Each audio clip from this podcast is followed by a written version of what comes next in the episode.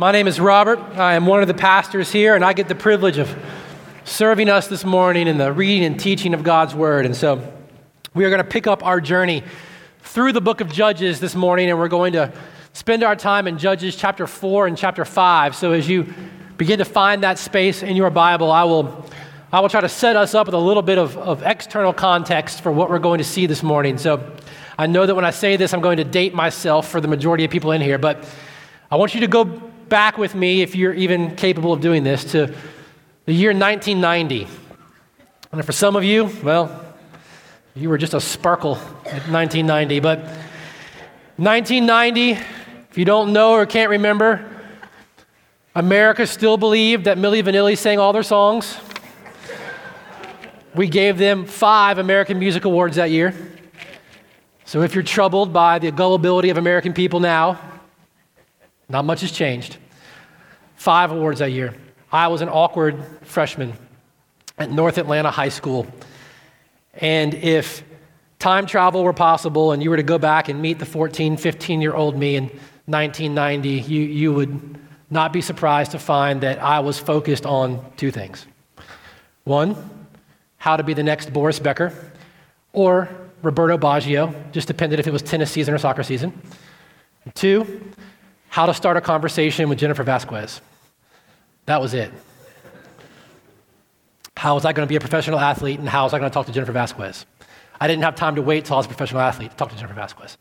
That's all I could think about. Um, and if you asked me, if you met me, uh, the 14, 15 year old me, to tell you and asked me to tell you about Jennifer, I could give you all kinds of details about her. I could list all kinds of facts about her, but if you were to ask me to tell you anything meaningful about her, all I could tell you was that whenever we were near each other, my stomach felt strange. That was it. Um, ask me another time to tell you about when she invited me to her quinceanera. Yeah, that was not one of the high points of my young adulthood. Um, but that summer, when I was 14 years old, 15 years old, um, I had to take an entire year of foreign language. I had transferred schools into a, a, program that required four years of language, so I was a year behind. And so they gave me the option to take an entire year of language that summer, and they gave me the options of French or Spanish. Jennifer Vasquez. Spanish. Um, so I had to go to school almost all day during the summer because I had to take an entire year over the course of a summer. And what would happen is I would go to class, and when I got done with class, I would walk few blocks down the way from where my high school was in the city to a bookstore in Atlanta called the Oxford Bookstore, in the middle of the city. And I would spend the afternoon there doing work or reading or walking over somewhere else to eat, just wait for my mom to come get me. And on one particular day that summer, when I was in the bookstore, I managed to make my way over to the poetry section of the bookstore, remembering a group of poets that we had studied that freshman year in high school called the Romantics. And again, trying to figure out how to start a conversation with Jennifer Vasquez. I've wound up with the collected works of Lord Byron in my hand. And I will never forget that day, 15 years old, Oxford Bookstore, Atlanta, Georgia, sitting down. I opened that book, and I thought the world stopped spinning for a minute. I looked down and began to read, and she walks in beauty like the night, of cloudless climes and starry skies, and all the best of dark and bright meet in her aspect and her eyes, thus mellowed to that tender light which heaven to gaudy day denies. And I kept reading, and I thought the world stopped. And I immediately thought, that guy met Jennifer Vasquez. and it was the first time, probably in my life, where I consciously realized that there was a way and a gift that artists, poets, writers, storytellers, lyricists, a gift that they had to take the ordinary and make it shine.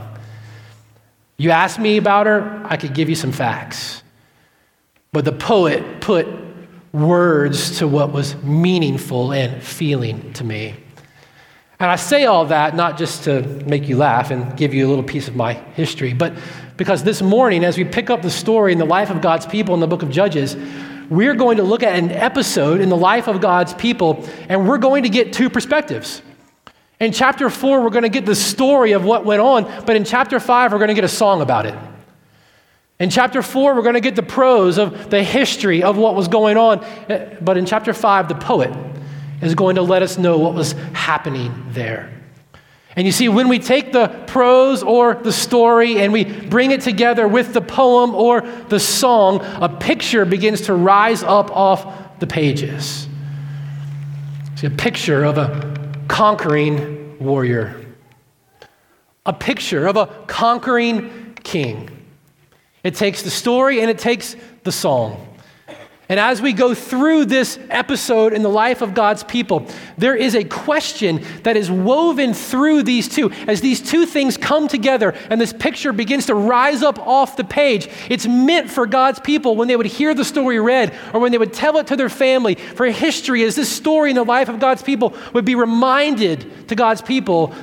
The question going on in their brain is meant to be Have you forgotten? Have you, have you forgotten that your God is a warrior?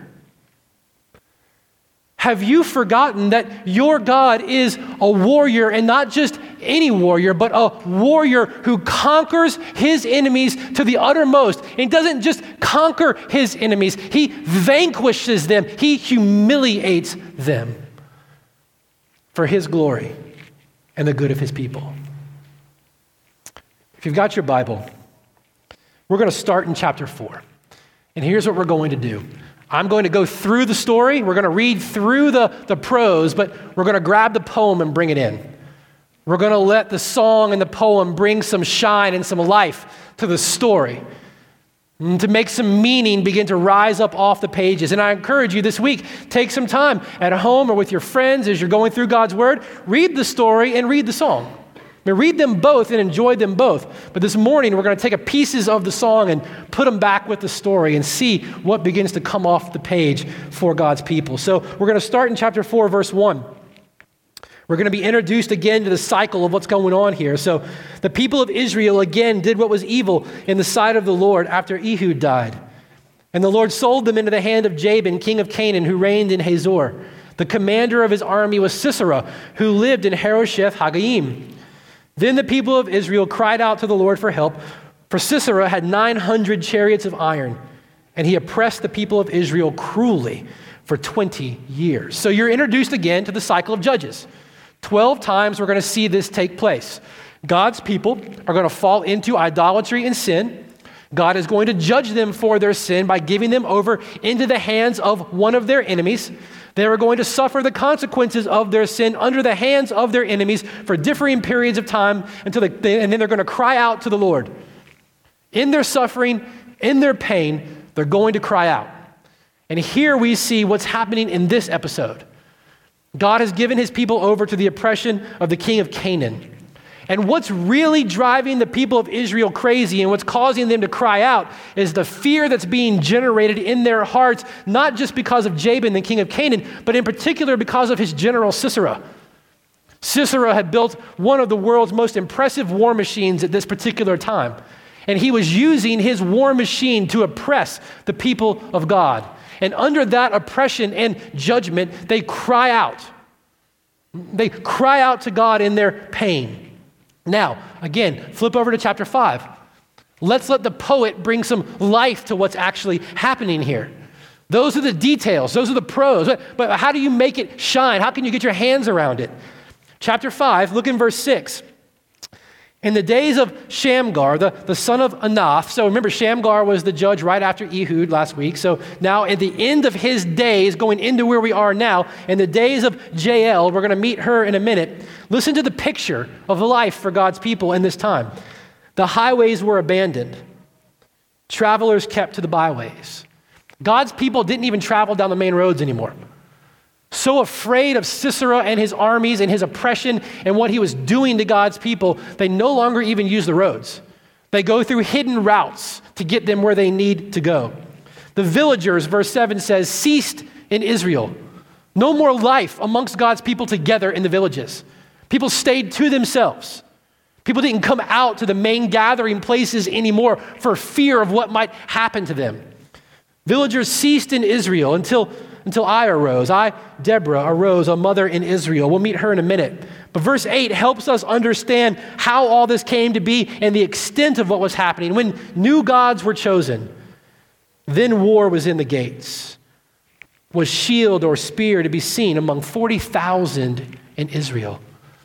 So the poet tells us that in this time of great fear, when God's people didn't travel on the roads anymore, they didn't come out of their homes into the life together anymore for fear of what would happen to them, when the enemy came to the gates of the villages, they didn't even put up any resistance. Amongst 40,000, it's meant to give a big picture. Among, amongst all the people of Israel, they weren't even making shields anymore. They weren't even trying anymore. That's what life was like for God's people under the hand of Sisera. And it was because we're clued in, new gods were chosen amongst God's people. We see it over and over and over again in the book of Judges, and we'll talk more about it every single week. This is always the problem. Because God's people have chosen new gods. Idolatry is always underneath what's happening in the lives of God's people when God gives them over to that which they so desperately seemed to want and he gives them over to what will become oppressive to them. That's what it looked like for them fear, bone chilling fear. That was how they felt. And the story picks up in verse 4 of chapter 1, or 4, go back. Now, Deborah, a prophetess, the wife of Lapidoth, was judging Israel at the time. She used to sit under the palm of Deborah between Ramah and Bethel in the hill country of Ephraim. And the people of Israel came up to her for judgment. And we know in chapter 5, in the song about the season, that Deborah was a mother in Israel.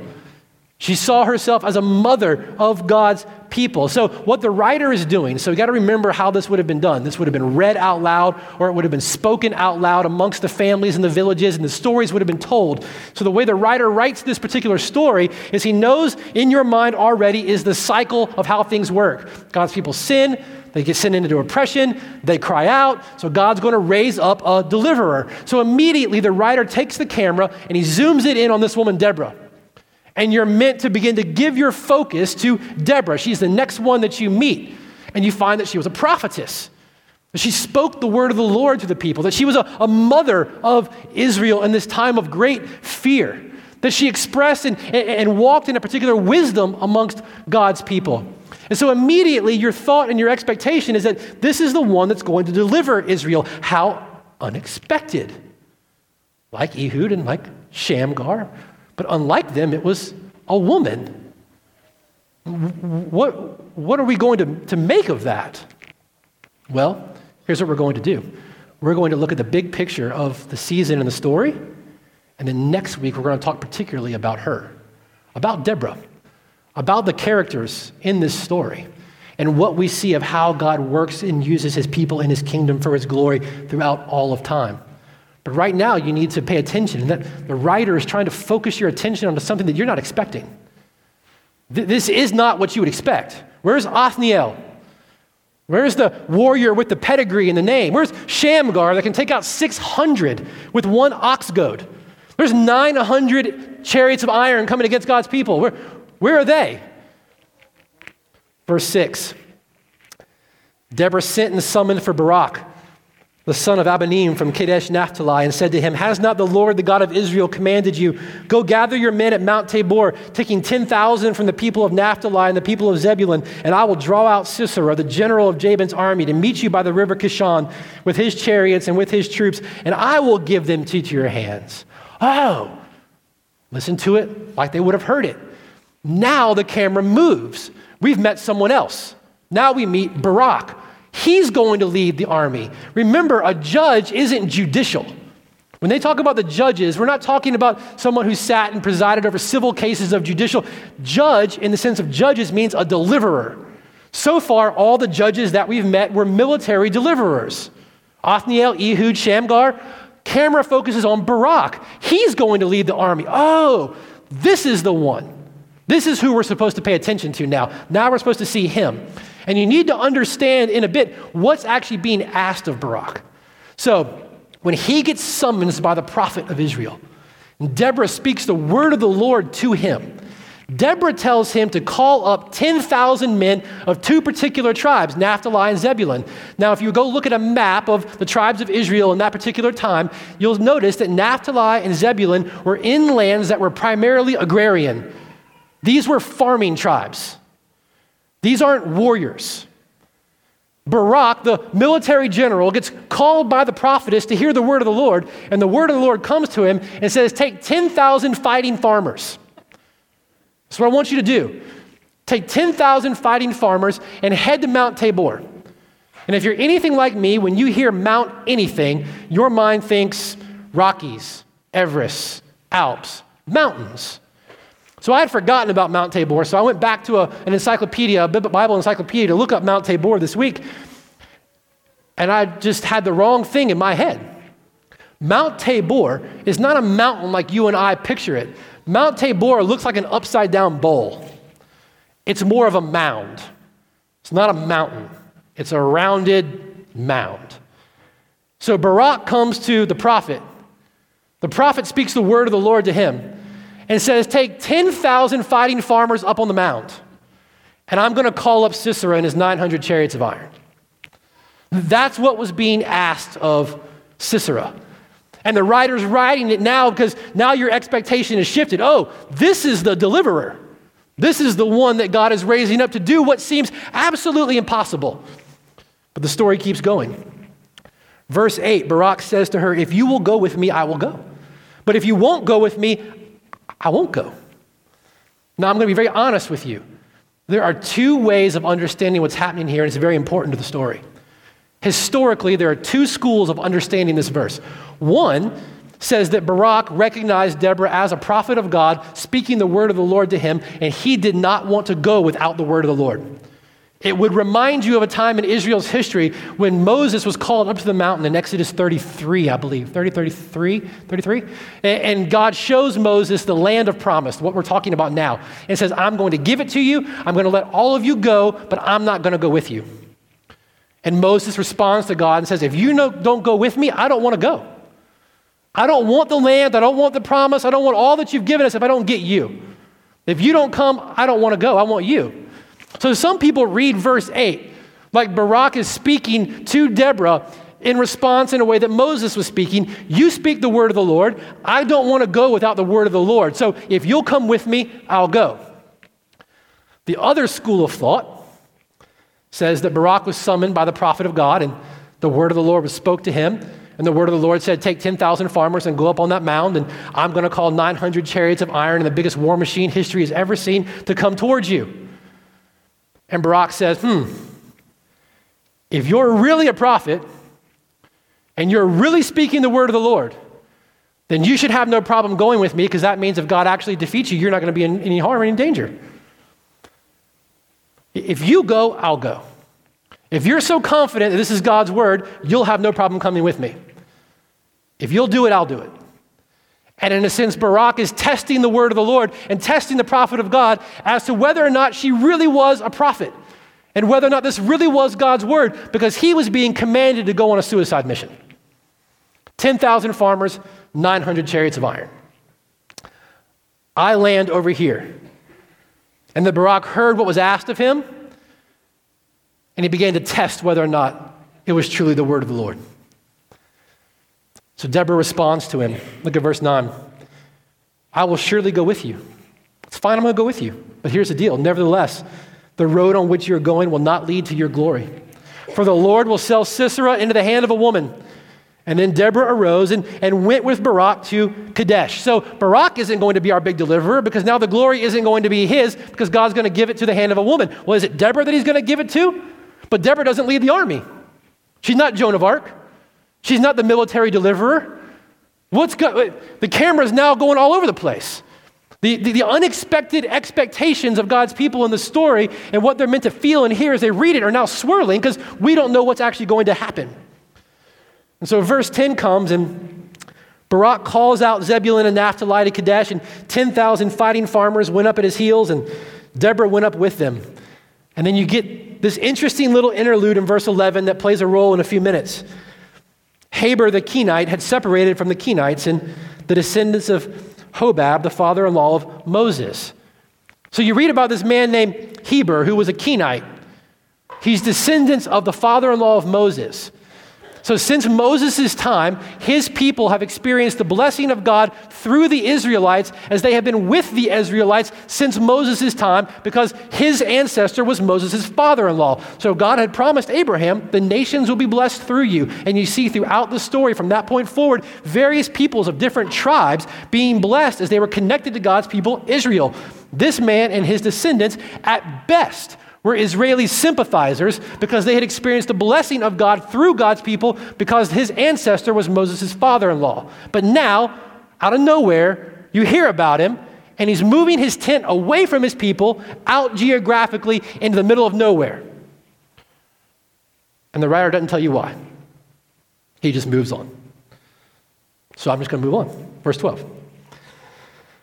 When Sisera was told that Barak, the son of Abinoam, had gone to Mount Tabor, Sisera called out all of his chariots, 900 chariots of iron, and all the men who were with him from Harosheth Hagoyim to the river Kishon. And Deborah said to Barak, Up, up, for this is the day which the Lord has given Sisera into your hand. Does not the Lord go out before you?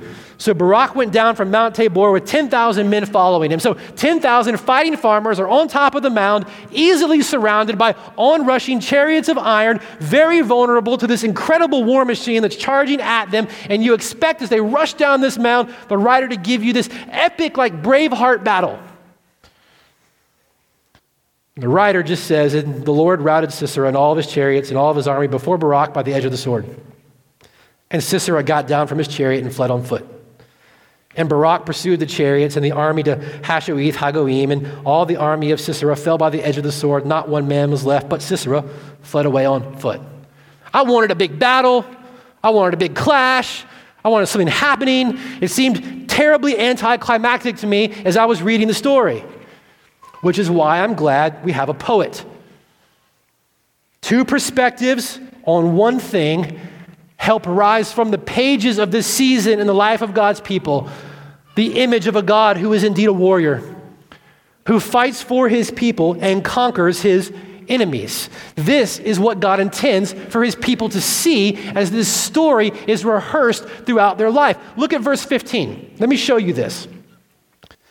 Verse 15 says, The Lord routed Sisera and all of his chariots and all of his army. What's that word?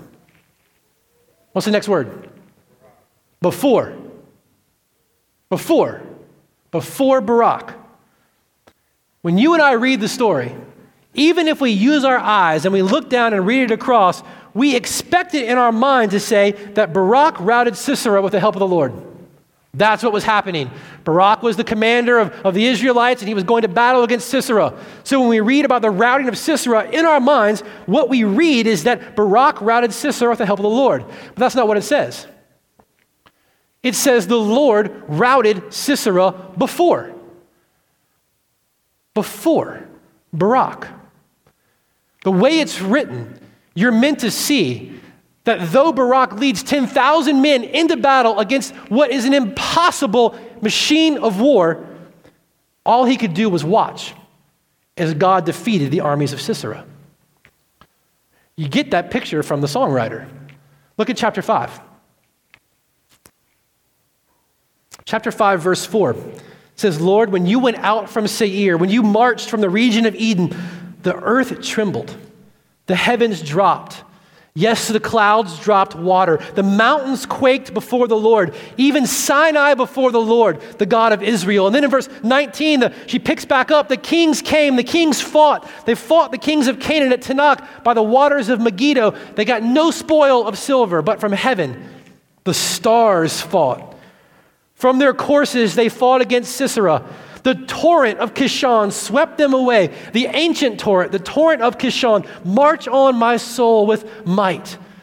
You see, here's the, the picture that the, the writer doesn't give us, the, the, the prose doesn't give us, the, the psalmist, the, the songstress, the, the poet helps us to see as Sisera and 900 chariots of iron and all of his fighting men rushed along the river valley of Kishon. God, hundreds of miles away, unseen by human eyes, was marshaling all the powers of creation and adjusting the atmospheric pressure almost 300 miles away and riding that change in pressure up the same valley of the Kishon River to the very place at the bottom of Mount Tabor where the armies of Sisera would enclose upon the armies of Israel. And at that moment, in the middle of the driest season of the year in the life of God's people, the heavens dropped. It began to storm. And as the storm began to fall, the rivers began to rise. And as the river Kishon begins to rise in an unexpected dry season and floods begin to rage along the waters and fall from the sky, 900 iron chariots become an extreme liability. The stars in the heavens were marshaled by the sovereign hand of God to fight against the armies of Sisera. Darkness the earth trembles, shakes, and quakes as the Lord, who is a warrior, goes before his people. And before the eyes of Barak and 10,000 fighting farmers, God routs the armies of Sisera. It all happened before his eyes. The battle was won. And as this story is told to God's people, and when they gather together and they hear God's word, when families sit around and, and tell the stories of the judges and tell this episode in the life of their ancestors, immediately in their mind, they're hearing shades of, of the great deliverance they all look back to the time when God marshaled all of creation together led his people out of Egypt, parted the waters of the Red Sea so that his people could walk across on dry land, and then as they could only watch, God used that water to overwhelm and conquer the mighty army of the Egyptians. And so when you go back to Exodus chapter 14 and 15 this week and read it, you'll see that after God marshaled all of creation to defeat the Egyptians and deliver his people at that time, they wrote a song about it. And in that song, they talked about the Lord who is their warrior, the one who fights for the good of his people. See, God's people had chosen new gods and forgotten the Lord. They had forgotten the Lord who is their warrior, who conquers his enemies on their behalf. And here they are now facing the greatest war machine that history had ever known at that time with 10,000 farmers and their God marshals all of creation to do before their eyes what they could never do apart from him and utterly routs the army of Sisera. There's something else happening there. And the poet, the songstress, she's the one that helps us to see it. In, in chapter 5, verse 4, it seems like an innocuous detail. But it would have meant something to God's people when they heard it. In verse 4, it says, Lord, when you went out from Seir, when you marched from the region of Edom. Again, I wish, I'm sorry, I didn't put a map up there, but if we put a map up there, or you go look at your maps and you look back at the biblical geography here and the names that are mentioned, for God's people, as they would hear this story and they would retell this story for generations, there's something else going on here that would have caused their hearts to, to swell in what was being said. You see, Edom was part of a southern region of Israel. And the Canaanites, the, the, the, the, people of Jabin and, and Sisera, they believed that up in the northern region, there was another group of mountains, and that was the home of Baal. That's where he came from. And Baal, in their history and in their culture, was the god of war and the god of fertility. He was called the cloud monster. He's the one they worshiped and sacrificed to for rains to come, for crops to grow, for enemies to be defeated. When the songstress begins to tell the story of the victory, and she says the Lord went out from Seir in the south and marched on the clouds north to do battle. He was going to the home of Baal. And as he was marching forward, we can see with our eyes that he was defeating Sisera and the enemies of God's people on their behalf. But in the heavens, God was winning a much larger cosmic battle. He was showing once and for all who alone is sovereign. He was defeating Baal with his own stuff. You think he controls the heavens? You think he controls war? You think he controls the waters of the sky? Here's the deal I'll marshal all the forces of creation and beat him with that old thing. The song, it's actually a taunt. As God's people would sing it, it's as though they're saying, How silly and foolish to worship Baal. Yahweh, the one true God, beats him at his own game.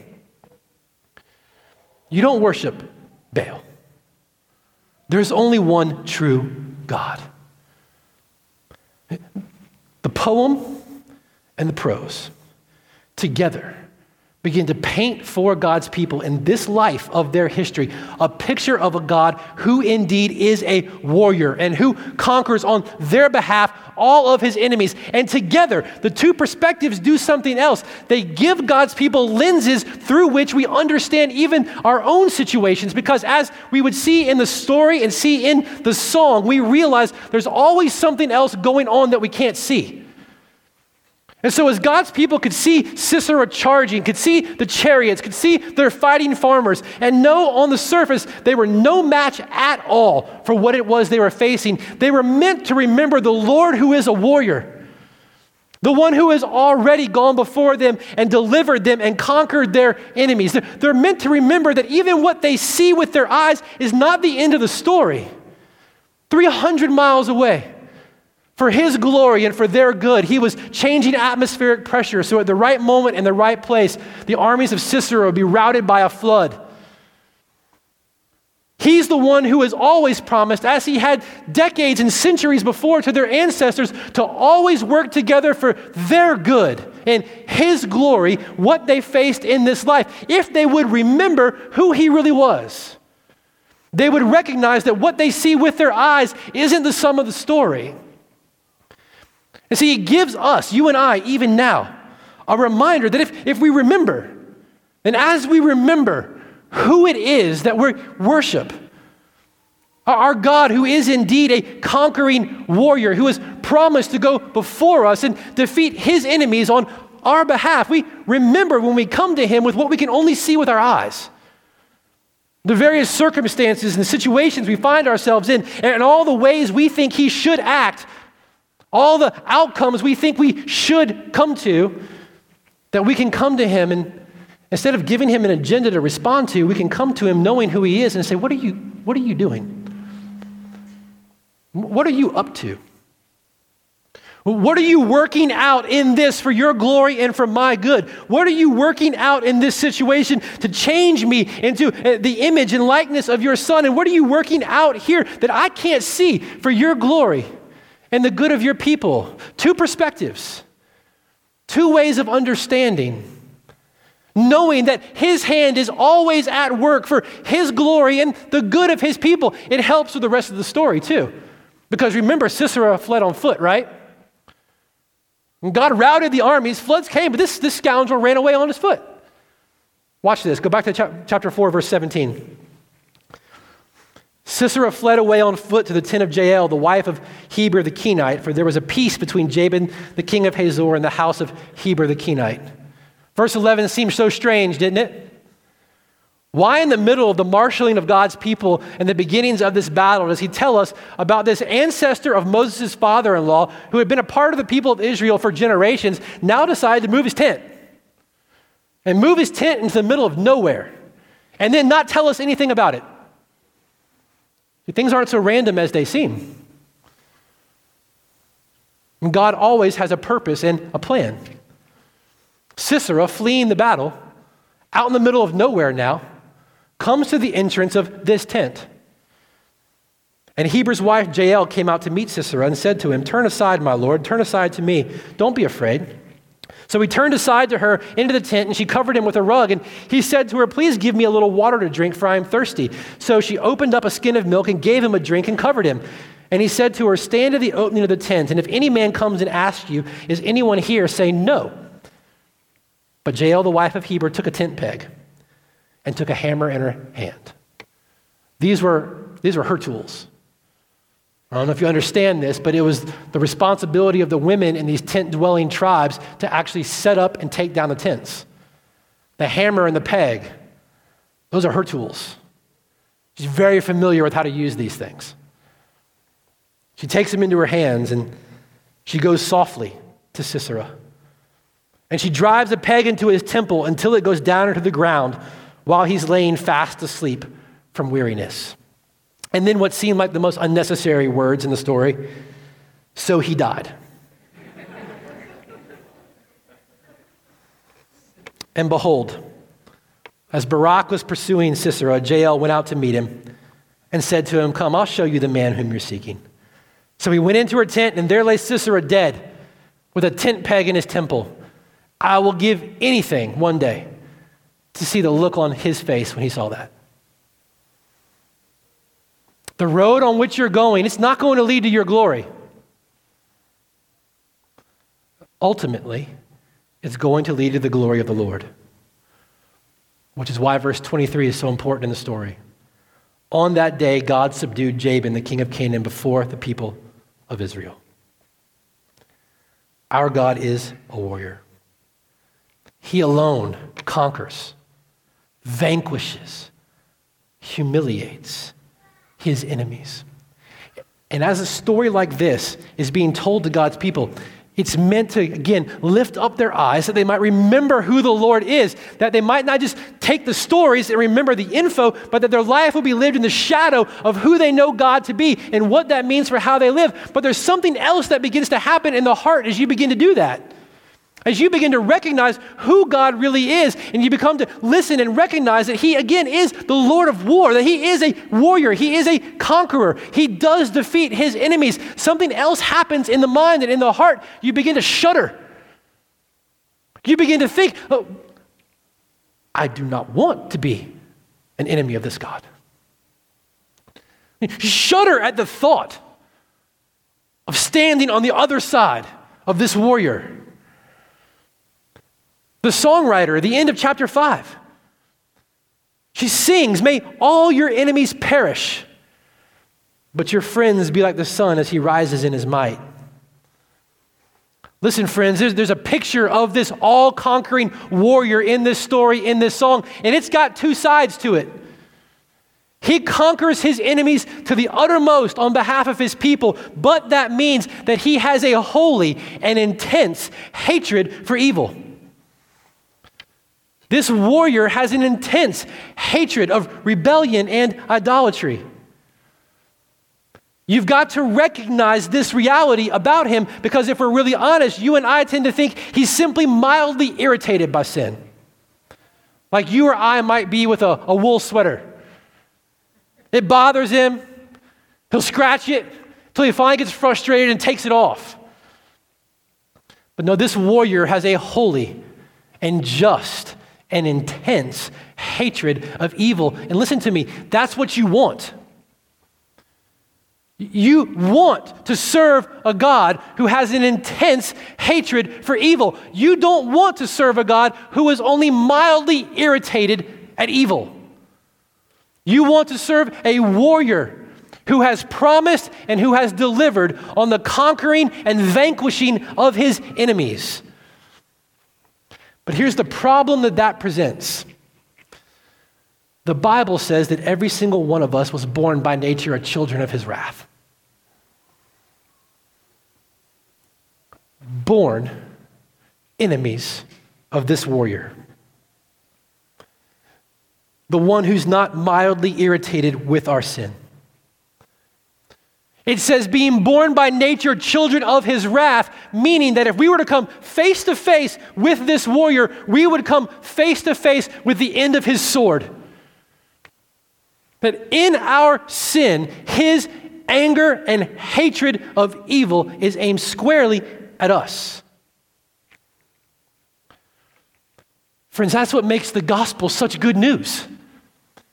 It's not good news if you don't see that. If you don't see him as a warrior who has an intense hatred of evil, and you don't recognize that by nature you are a child of his wrath, you stand square face to face apart from Christ at the end of his sword, then the gospel makes no sense to you and it's not good news. Paul tells the church that God shows his love for us in that while we were still sinners, while we deserved the wrath of this conquering warrior, he sent his son to die for us. All of our sin, all of our rebellion, all the evil, everything that stirs the intensity of his hatred towards sin was placed on his son. And this conquering warrior struck his son instead of me. The spike, it was nailed through his body in my place, and he died. This is the good news because anybody who sees that, who hears that, and who recognizes in heart that I can't stand toe to toe with that warrior I can't take that sword. I can't take that wrath. And anyone who by faith recognizes that God took his wrath against sin and placed it upon his son in their place, anyone who by faith believes upon Jesus as that king can know the conquering, gracious love of God and know with certainty for the first time or the first time in a long time that the sword of God's anger is not aimed towards you. That He marshals all of His holiness now for your salvation and deliverance. Friends, that's the gospel. Because of Christ, God is not standing against you, He's standing for you. That his justice and his holiness is now not aimed towards your destruction and judgment, it's aimed towards your salvation and deliverance. The question that's woven through the whole story have you forgotten? Have you forgotten? Your God is a warrior, and he's conquered his enemies and your enemies to the uttermost. Friends, there's, there's, one, there's one other question that works its way through the story. And I'll introduce it to you this morning, and then we'll, we'll tease it apart more next week as we come back to it. But it's simply this if, if God is your warrior who has defeated your enemies on your behalf and is at all times and in all circumstances working together all things for his glory and your good, when he calls you to battle, will you show up and fight? That's the question God's people are left with through the story. As their eyes are lifted back up upon who God is for them and continues to be for them, and all that God continues to do for them through the mysterious hands of His providence for His glory and their good, they're left with the question when He calls, will you show up? You see, if you go and you read the story, and we'll come back to it more specifically next week, but I want you to see it now.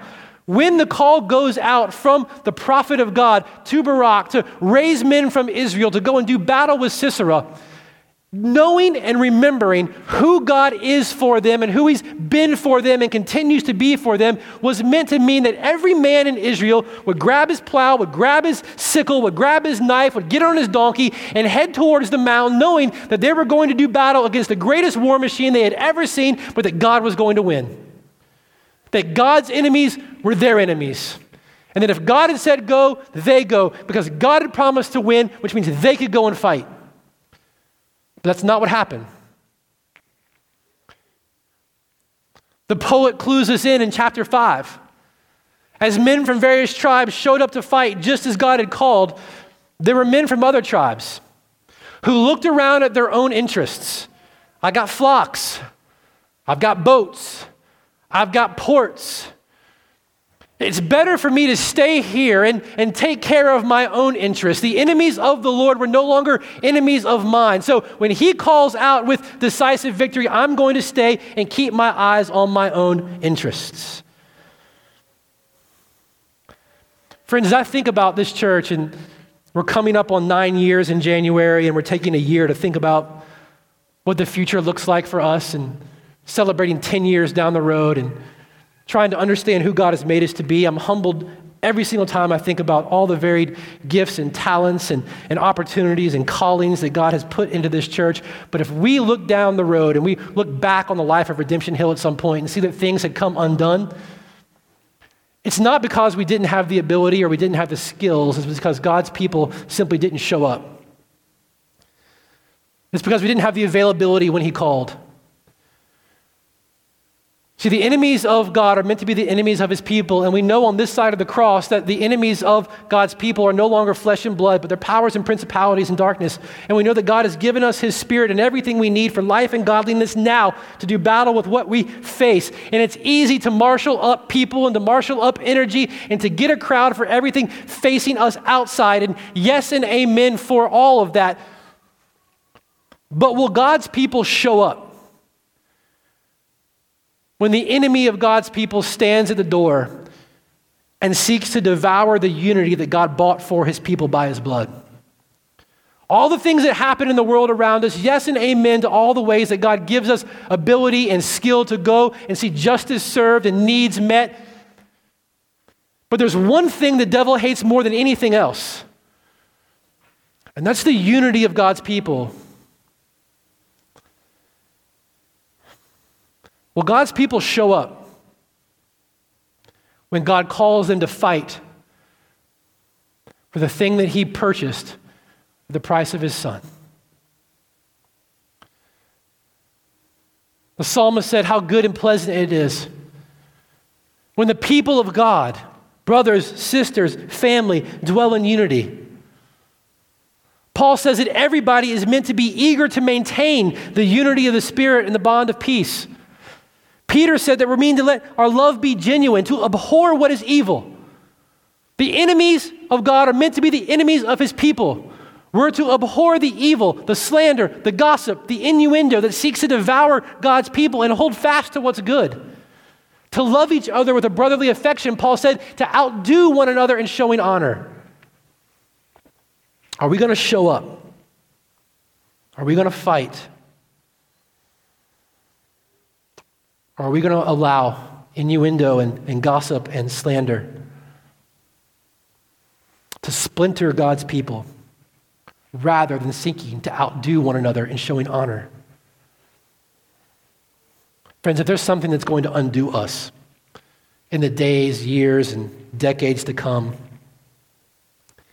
it will, it will come at the hands of allowing assumptions about one another to satisfy us rather than having conversations with one another.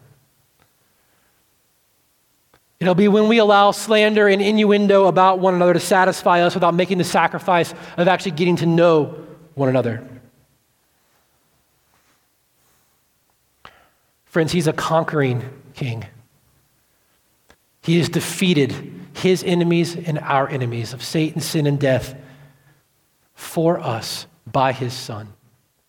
At the cost of his son, he has made rebels and traitors, sons and daughters. He's made us one new people, a family for his own love and possession. He's given us everything we need in his Son and by his Spirit for life and godliness in this world when he calls us to show up for what matters. Will we show up? Friends, he has already started the work of reconciling all things to himself. He started that when he turned the sword of his justice towards his son in our place. This morning, we get to remember as God's people and respond to the good news of the gospel that our sin and our rebellion and our evil that stirs his anger was placed on his son. He's already in Christ started reconciling all things to himself. And we're reminded this morning as we receive communion together that we, born his enemies, children of his wrath, he by grace is now made sons and daughters. Friends, when you receive communion this morning as a follower of Christ, I want you to remember it. I want you to remember that He showed up. He showed up and took the sword that you and I deserved for your salvation. This morning, as you have a moment to reflect before we receive communion, I want you to reflect on God's word and I want you to ask Him, what are you doing right now in the circumstances of my life that I can only see with my eyes, but help me to see what you're up to? What are you up to? Where are you changing me? What are you doing? How are you conforming me to the image and likeness of your Son through this? And secondly, where do you want me to show up? Where do you want me, out of confidence in who you are and what you're doing, where do you want me to show up? Where do I need to go and talk? Where do I need to go and confess? Where do I need to go and reconcile? Where do you, where do you want me to show up? And friends, this morning as you receive communion, remember that He showed up in your place for your sin. For the first time or the first time in a long time, let it be a moment. Let it be a moment of overwhelming joy for you. I'm going to pray for us, and then we're going to give you just a couple of minutes to reflect, and then we're going to respond, and we're going to sing, and we're going to be sent out from here as His people together. Father, thank you so much. Thank you so much that you go before us, that you are our warrior who fights on our behalf, that you win the battle against Satan, sin, and death for us, and then you give us everything we need for life and godliness to your glory and our good in this, this gift of your Spirit. God, this morning, help us. Help us to lift our eyes to see you, to know you as our conquering king and warrior, and to delight with our whole heart that your justice is now aimed for us and our good. Lord, we ask this morning that you would exalt your Son and your grace. We ask that you would do it in his name. Amen.